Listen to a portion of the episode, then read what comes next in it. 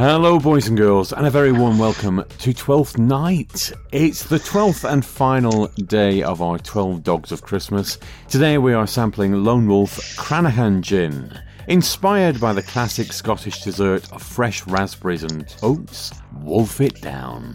Juniper, Scots pine, grapefruit and lemon peel, coriander, cardamom, angelica and orris root, Thai lemongrass, pink peppercorn, kaffir lime, mace, almond, lavender, raspberry, milled oats. Again, it's a 40% gin. What do we think? It's got a good well, the nose. Oh, That smacks you around the head with raspberry. That's lovely. It's like raspberry porridge. That really invites you into the glass. It does, and there's a slight pink tinge to the glass. I don't even like raspberries. I can't wait to sample this. So let's dive in. Oh, wow, wow, wow. Pow. That oh, oh, oh, oh, that is fantastic. That is a real pudding gin. Are you quoting me, Dr. Exton? there may be an element of shared Heidenbrain, um, but I'm not sure I've ever used the phrase or heard the phrase pudding gin before. I may have used it a couple of days ago, but it was apposite.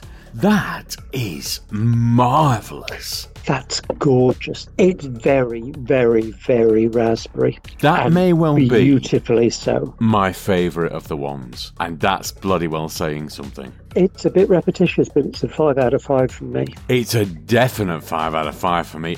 That is bloody marvellous. I have to say, in terms of consistent excellence, we have never had a distillery like these. The range of gins that we've had over the past 12 days have been absolutely amazing. Bloody lovely is what they've been. I can't quite get over I- because you get brew uh, or breweries and distilleries that are they release something and it's an absolute belter. Uh, the one that leaps to mind for me is it's a gin ting. They released one of my favourite of all time gins, uh, an elderflower mango and passion fruit gin. They then did a wild berry gin which didn't set me on fire. The Lone Wolf range from Brewdog, I have never been so consistently impressed with anybody. I mean, larger scale, but I think they're on a par with Tarquin's. Agreed. Yes. Tarquin's Cornish gins. They did. We got a sample pack of four earlier in the year, and they were marvelous. That was four. This Yeah. is 12. To have twelve at this level takes some bloody doing. If you had twelve of anything in a range, I think I've given two four out of fives. The rest have been fives. I think you've given 12 five out of fives. That's something um, particularly exceptional. It is absolutely phenomenal. I mean, this particular one, it is absolutely gorgeous, but all of them have been. Like I say, I'm not a mad fan of raspberry. I don't like any of the forest fruits.